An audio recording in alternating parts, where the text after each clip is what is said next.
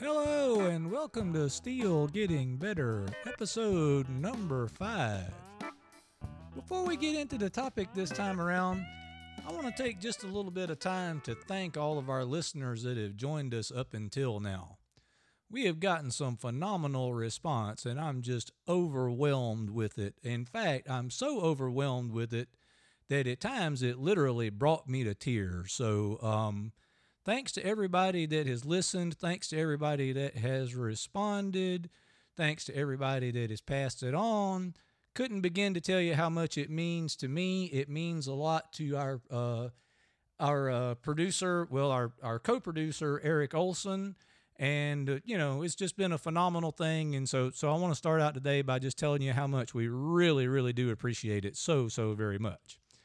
Now then, on to what we're going to talk about this time.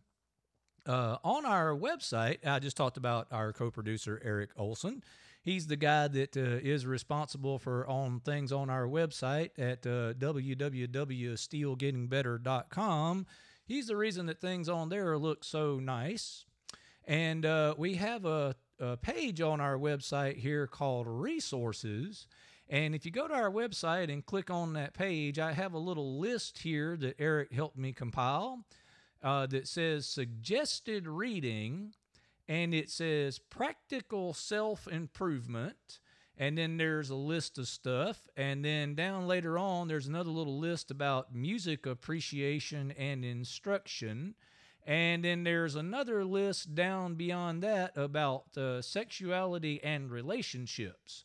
So uh, I thought that maybe today, maybe what I'd do is I'd take just a little bit of time to talk about a few of these books and why they made an impact on me and why I thought they made a legitimate difference in you know my day-to-day existence and why I think maybe they might be helpful to you or someone you know also.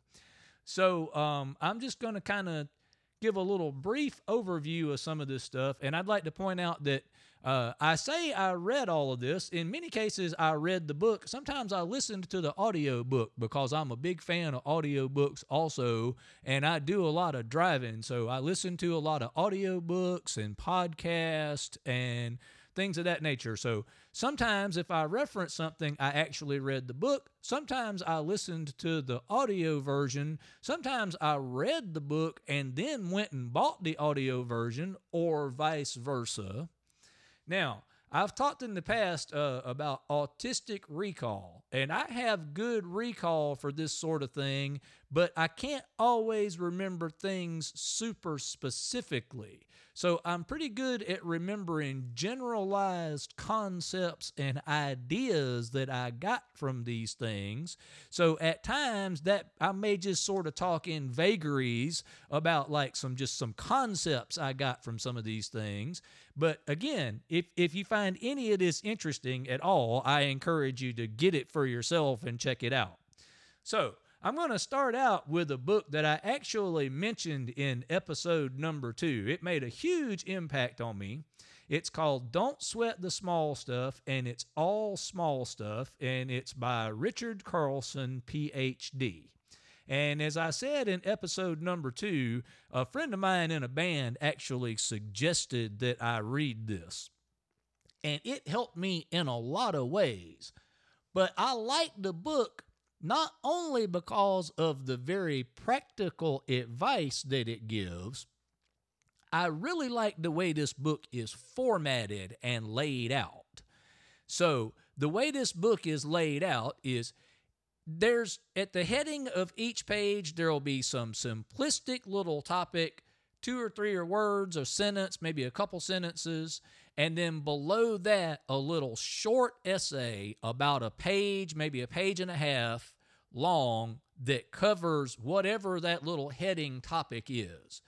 And because it's laid out in this fashion where nothing is more than about a page or two to cover any given topic, this is a great little bathroom book. You can keep it around in places where you can just grab it, pick it up, open it up, and grab some little chunk of insight. Now, I call this little section practical self improvement. And if it didn't work, I would not be suggesting it to you folks. And so when I actually applied them, I found virtually every one of the little suggestions offered in this book to actually be everything the author said they would be. Now, obviously, this is predicated on the individual undertaking these actions, and I want to point out that that's the case with all of this kind of stuff. Great suggestions are wonderful, but they only work if you actually follow them. Uh, I heard a guy recently say somewhere I could starve to death in a kitchen full of cookbooks. So, you know, these books have practical suggestions, but the practical suggestions only work if, you know, if I do them. So, so anyway, this book had some great stuff in it. It it a few simple little suggestions that made a big difference in my life. I've always been super hyper and one of the suggestions in this book was to allow myself to be bored. And that was a foreign concept. I thought I had to have something to do all the time. And the notion that I could just sit around and be bored and that that in and of itself would be productive was an extremely foreign idea. But it turns out that it did, in fact, make a huge difference. Another concept that I got from this book that made an enormous difference when I do it, and I still to this day don't do it enough, was the suggestion that I should develop patience practice periods. I've always had a problem with patience. Again, I'm hyper, I'm antsy, I want stuff done right away. Don't like waiting around for things.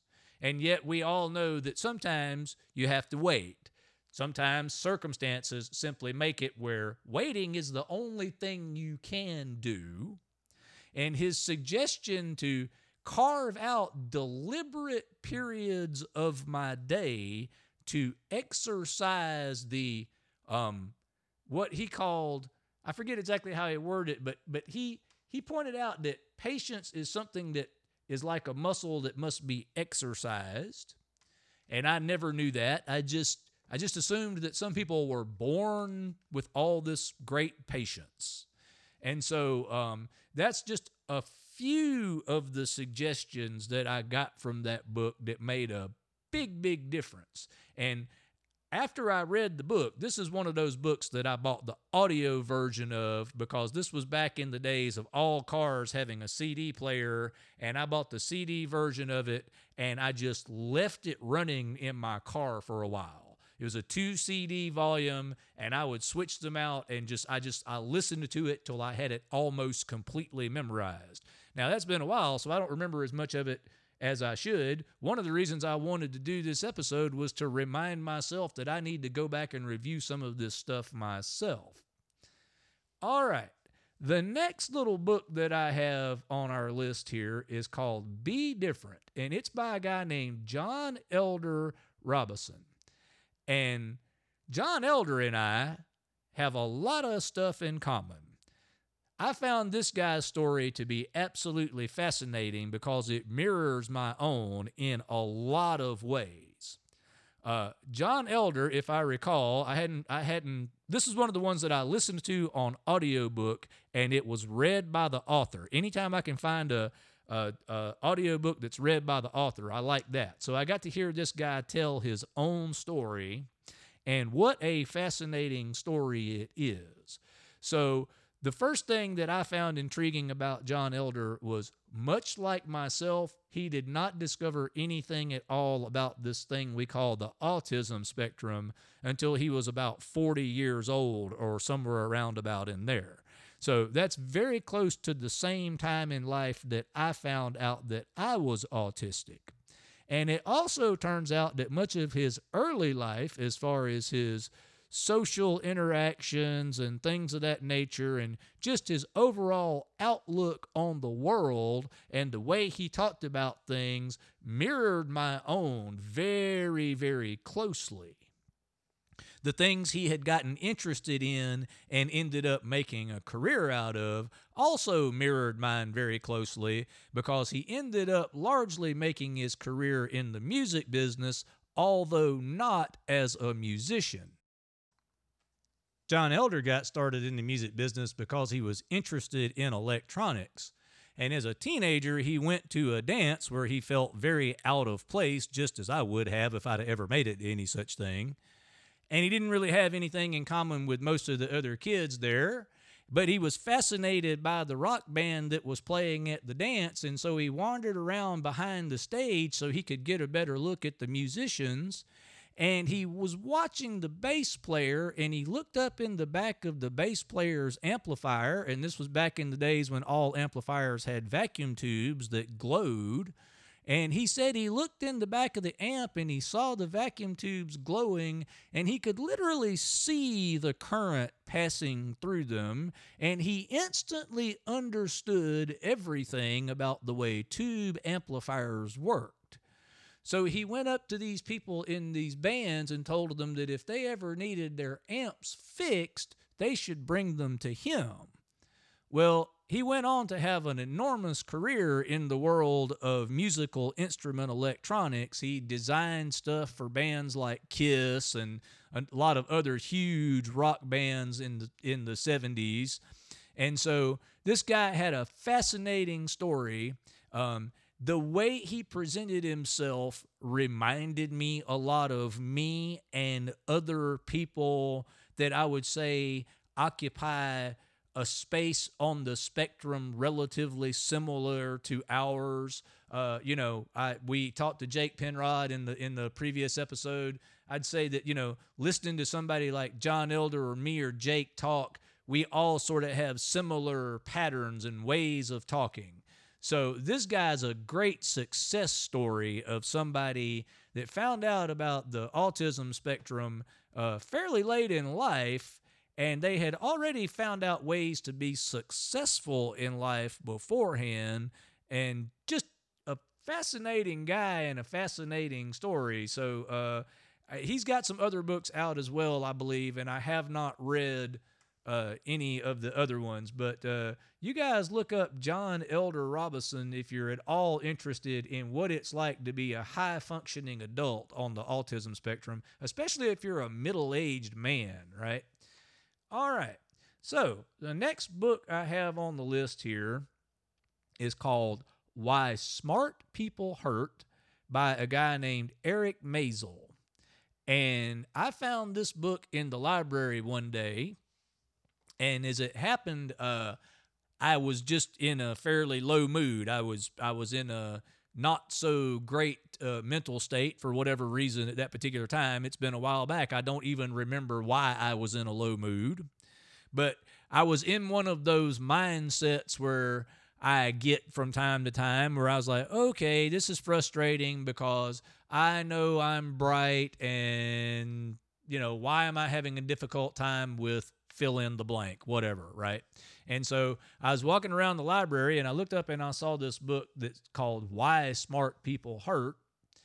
And I was kind of asking myself that very question at the time. You know, I'm saying, hey, I think I'm a pretty smart, bright guy. You know, why, why am I, why do I consistently find myself, uh, you know, where I feel like I'm on the short end of the stick of certain things, right? So I grabbed this book and I brought it home and I started reading it. And very shortly into this book, maybe, I don't know, maybe, maybe a, a, a couple of paragraphs into this book, the this guy made a statement that kind of blew my mind first of all and also really explained a lot to me and sort of kind of gave me some closure on something and his statement was, and I quote, smart is disparaged. He went on to explain that throughout the history of mankind, smart people, bright people, intelligent people, whatever you want to call them, have been targets. He gave some great examples like World War II He pointed out the fact that when the Germans decided to declare war on everybody, their first targets were the brightest people they could find. All the people that exited Germany that ultimately sort of helped the rest of us win the war were the scientists that were being persecuted because they were smart. He pointed out that this was a recurring theme through history and that it happened on all levels of society, be it at the global conflict level or be it at the schoolyard level, which I had personally experienced myself. Didn't take me long to figure out that this guy had hit upon something that was absolutely true. If you are of relatively high intelligence and people find out about it, they will be resentful of it and they have a lot of reasons to do so. But he pointed out that historically speaking, the biggest reason that this is true is that they are simply afraid of you. They understand that if people are intelligent, that they automatically have a leg up on people who are of average intelligence, and that they might use their intelligence in some fashion to gain an advantage should they choose to. And of course, history is full of examples of intelligent people doing exactly that sometimes in very, very bad ways. We call those folks evil geniuses. And so, to a very large degree, the average intelligent people have a real reason to be afraid of and therefore persecute those of above average intelligence. He explained that this constant persecution ultimately leads to a lot of hurt for the smart people. He also explained that people of lesser intelligence ignore the smart people for one reason and one reason only, and that is they simply do not know how to talk to them. And because they don't know how to talk to them, they shut them down, and that is also hurtful to the smart people. So, this book was full of insights that sort of softened my views a little bit about why I sometimes felt like a target, and why, to a large degree, I was a target. But it's okay. I'm not alone. It's the same way for anybody that exhibits what we would consider to be smart. Now, that brings me to something that I have as a personal belief, and that is that there's a big difference between smart and bright.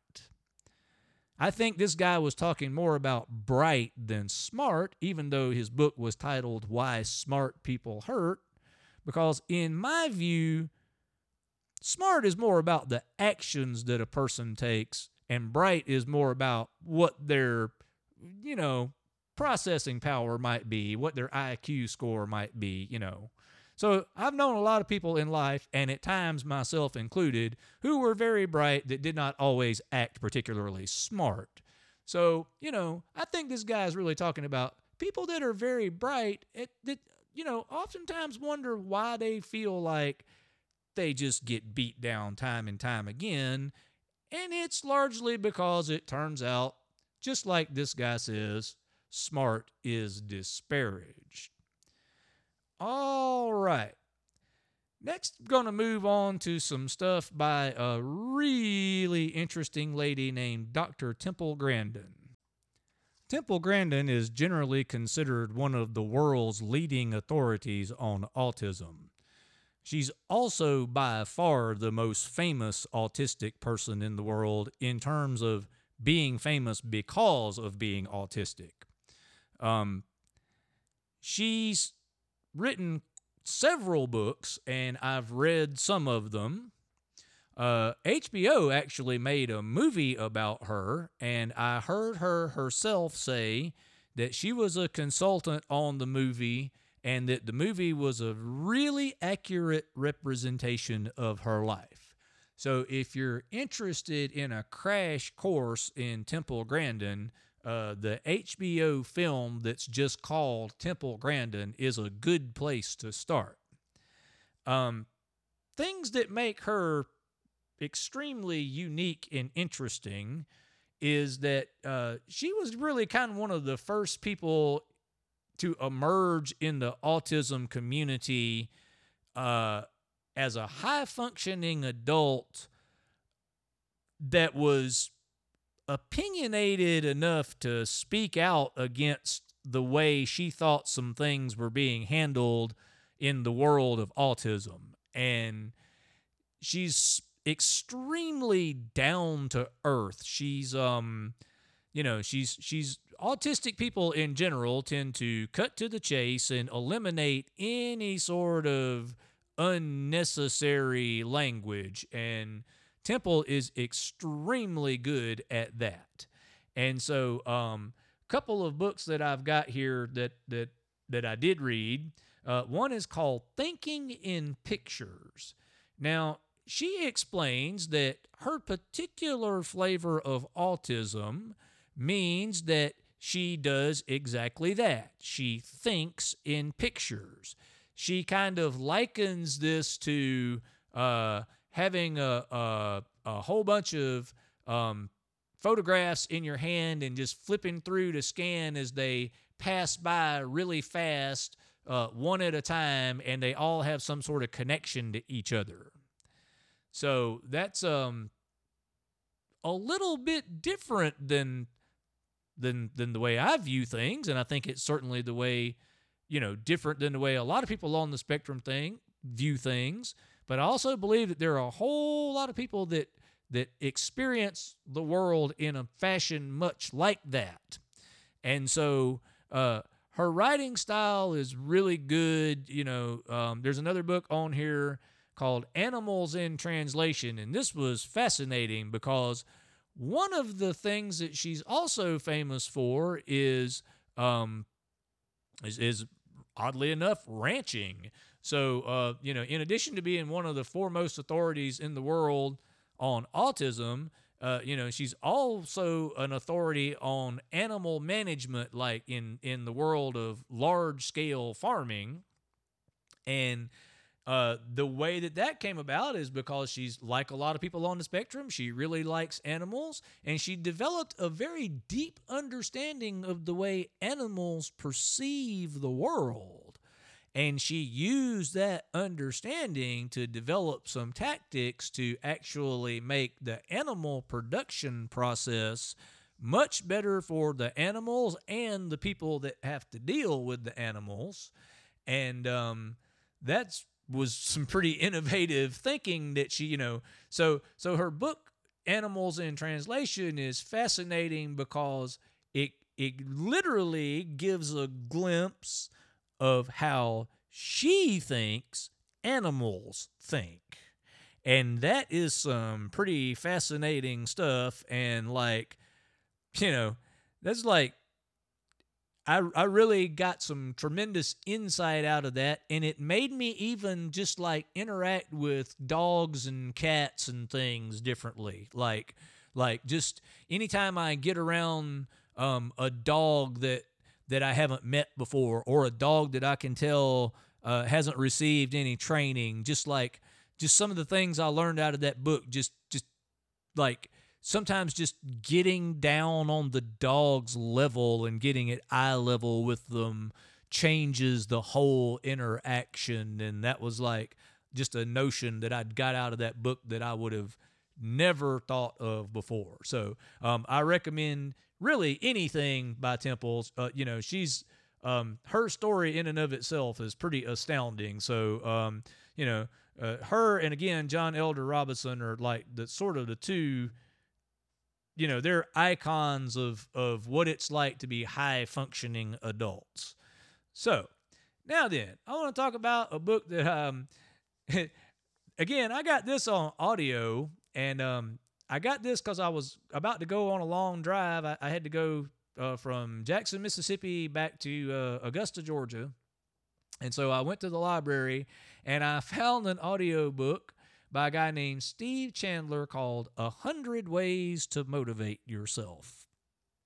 And when I got this, I had been sort of feeling like I had been non-productive and oh I you know I'd been feeling like I had been sluggish and that you know that somehow I, I needed a spark and I needed to um you know a new project or a new undertaking or something. So I get this 100 ways to motivate yourself audiobook and I start out on my long drive and I put it in the CD player and this, again, this was read by the author.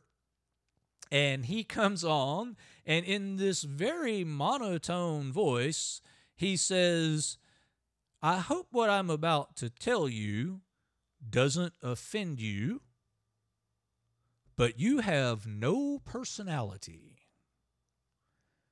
And I was sort of I don't know if I was offended, but I was sort of surprised that that's the way this would start out. I was like, wow, okay. No personality, huh? That's a pretty broad categorical statement to make to just whoever picks up your book. But he went on to say that the notion that any of us have a fixed way of being that can't be altered is a complete myth. And I was like, oh, okay. I see maybe where he's going with this. And he went on to roughly explain some things like, hey, if you think about this, we know of many, many examples of people who used to be a certain way. Something happened in their lives. Maybe they used to be extremely overweight and they decided to diet and now they're at a healthy weight.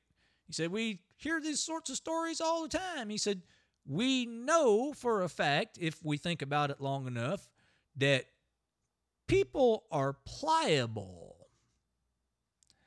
And so that got my attention enough to listen to his hundred suggestions of ways to get motivated. And obviously, I don't remember all of them now, can't remember all of them now. But this was also laid out in a similar format as the Don't Sweat the Small Stuff book, where it was just a little bit of a topic and then a little bit of an essay behind it. And it turned out that, again, every one of his suggestions if I choose to follow them, if I choose to take the action and do what he says, every single one of them helped me. Um, some of them were like pretty blunt and, you know, not very kind to my ears, but he'd already said I hadn't didn't have any personality, so I guess there wasn't too much reason to be offended. He said some interesting things like kill your television.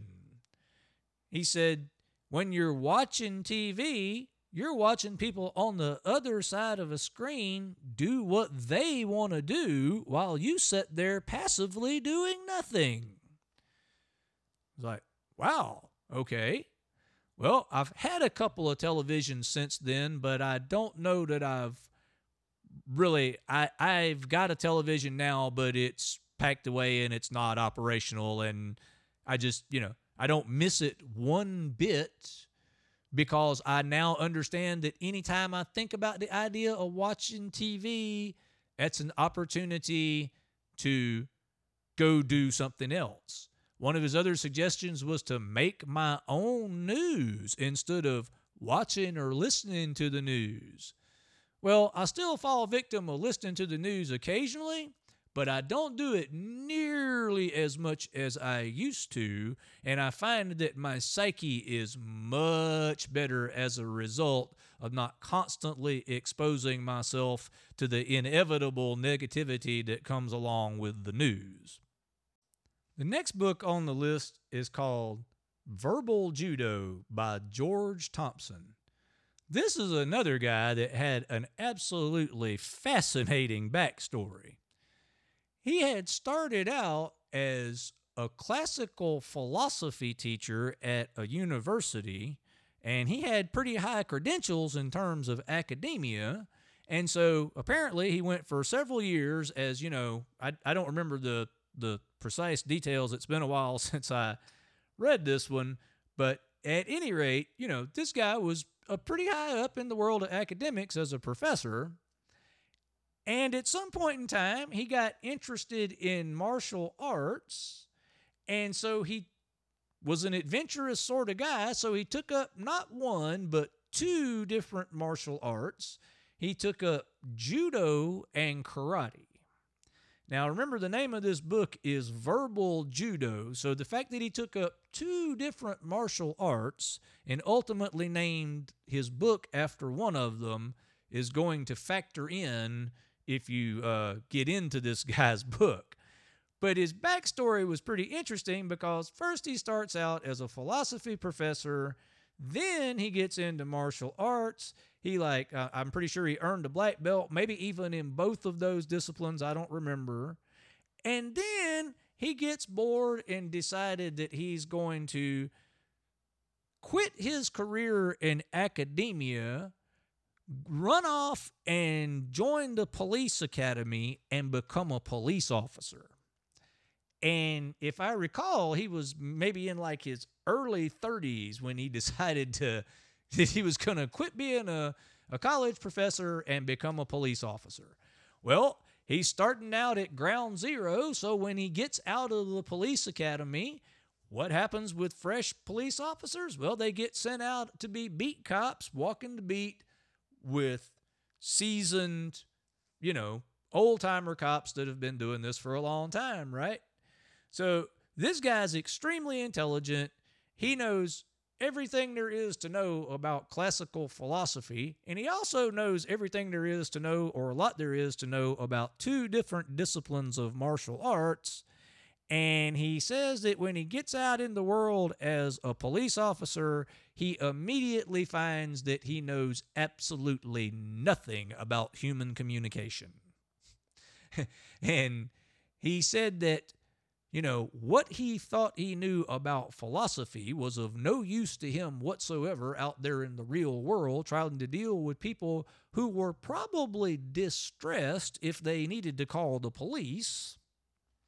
And all these reasons and things why the ideas that he thought kind of governed the way people operated all went out the window to a large degree out there in the real world. And how the only way he was going to figure out tactics that would actually get him through this was by paying attention to these guys who had been doing it for a long time that seemed to have this magical ability to smooth over situations. He said that he noticed that when he arrived on a scene, the situation tended to escalate and when some of these other old guys arrived on the scene, the scene tended to de escalate. So he said he started trying to find out what it was that made these guys different and why they could diffuse things when he couldn't. and this was full of some really good insights and one of my favorite ones was a little determination that this guy ultimately made as a police officer. He said that ultimately he figured out that there's basically three kinds of people in the world. He said there's nice people, and there's difficult people, and there's wimps. He went on to explain that it wasn't too difficult to figure out who was who and he used a police example. He said, for example, if he pulled somebody over and they were nice, he asked them for their driver's license, they just smiled and handed it to him. They were nice. No difficulty of any sort. However, he said if he pulled over a difficult person and he admitted to being one himself, oh, by the way, I'm one also, don't mind admitting that, and his explanation of difficult people is why I don't mind admitting it. He said if he pulled over a difficult person and walked up and said, Can I see your license? He said the difficult person's response is going to be one thing Why? Why do you want to see my license? What did I do? Which is actually a fair question, right? The difficult person simply wants an explanation. They're not trying to cause a problem. They're not malicious in any way. They just want to know why they're being instructed to do a thing. If they see no logical reason, they want a valid explanation. And then he went on to explain that after that comes the wimps. And he said that it had been his observation that really, when you get right down to it, these are the people that cause most of the difficulty. He explained that these are the sort of people who won't give you a straight answer about anything, and they're the kind of people that will go behind your back to manipulate a situation to their advantage while clearly making things worse for someone else. He explained that these wimp people have no conviction and therefore they got nothing to stand up for, and when challenged, they simply fold or fade or transmute to whatever thing suits them best next while leaving a wake of wreckage in their past. Now, this was an interesting notion to me, and after this was presented to me, I've paid pretty close attention, and I have to say, I must agree that his theory that there's basically three kinds of people is fairly accurate. Again, this guy had a real interesting story. I just thought it was a cool book. All right, the next book on our list is called The Secret Life of Introverts, and it's by Precious Presley. All right, I'll maybe I got that out without too much stammer. All right, this book was interesting because I've always known that I was introverted. I've always known that I wasn't shy. I mean, after all, I'm in the music business. I perform in front of people all the time. I got no problem speaking in public. I got no problem talking to the public while making a podcast. I must not be shy, but I've always known that I've been self conscious about being in crowds and that I didn't like a lot of people for an extended period of time. Well, this book introduced me to some real interesting notions. One of the interesting notions that it in- talked about was what she called the introvert hangover.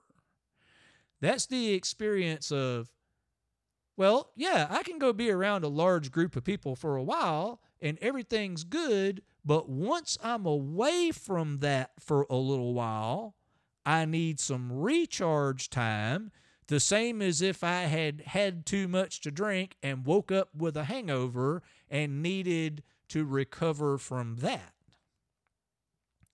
So, she also had some really interesting concepts about how introverts could learn how to interact a little bit differently and a little bit better. Uh, again, a suggestion only works if you try it. And she offered a couple of suggestions that I did try at least for a while. One of her suggestions was to make sure that I went to a social gathering of some sort at least once a week. And it was best if it was some place or event or group of people that I was not previously familiar with. Uh, luckily, in the modern world, that's pretty easy to do. We got all these different things like meetup apps and, you know, Facebook groups and all that sort of thing. So if you decide to follow that little piece of advice and just go, okay, I'm going to take myself out to some sort of gathering once a week simply because I know it's um, something I should do to work on my introvert ness. I mean, not that we're trying to eliminate being introverts, but you know, if you know what I mean, just just as an exercise to improve contact skills and all that. Uh, there's all kinds of great ways to do that. So, anyway, uh, that covers a few of these books that we have on this list. And uh, we might come back and do another episode about this sort of thing again. I don't know. We'll see how things go. But uh, don't know what's going to happen for the next episode. But uh, you guys chew on this for a while, and we'll see y'all again next time. Thanks so much. We'll see you next time on Steel Getting Better. Steel Getting Better is a production of Steel Labs Entertainment and James Shelton, who is solely responsible for its content. The show is produced in the live music capital of the world, Austin, Texas, USA. Our assistant producer is Eric Olson. Follow James Shelton on Instagram at James Shelton Steel Player and on Twitter at Steel Around. James's instructional material for the pedal steel guitar is available on YouTube at Stage Volume Entertainment. Also look for the Steel Labs group on Facebook. Original theme music, Slowly I'm Rising, was written and recorded by James Shelton and Timmy the Judge Campbell. We welcome your comments and feedback. Email us at steelgettingbetter at gmail.com. Links and other resources are available on our website, www.steelgettingbetter. Listen wherever you get your podcast. This is James Shelton, wishing you well until next time on Steel Getting Better.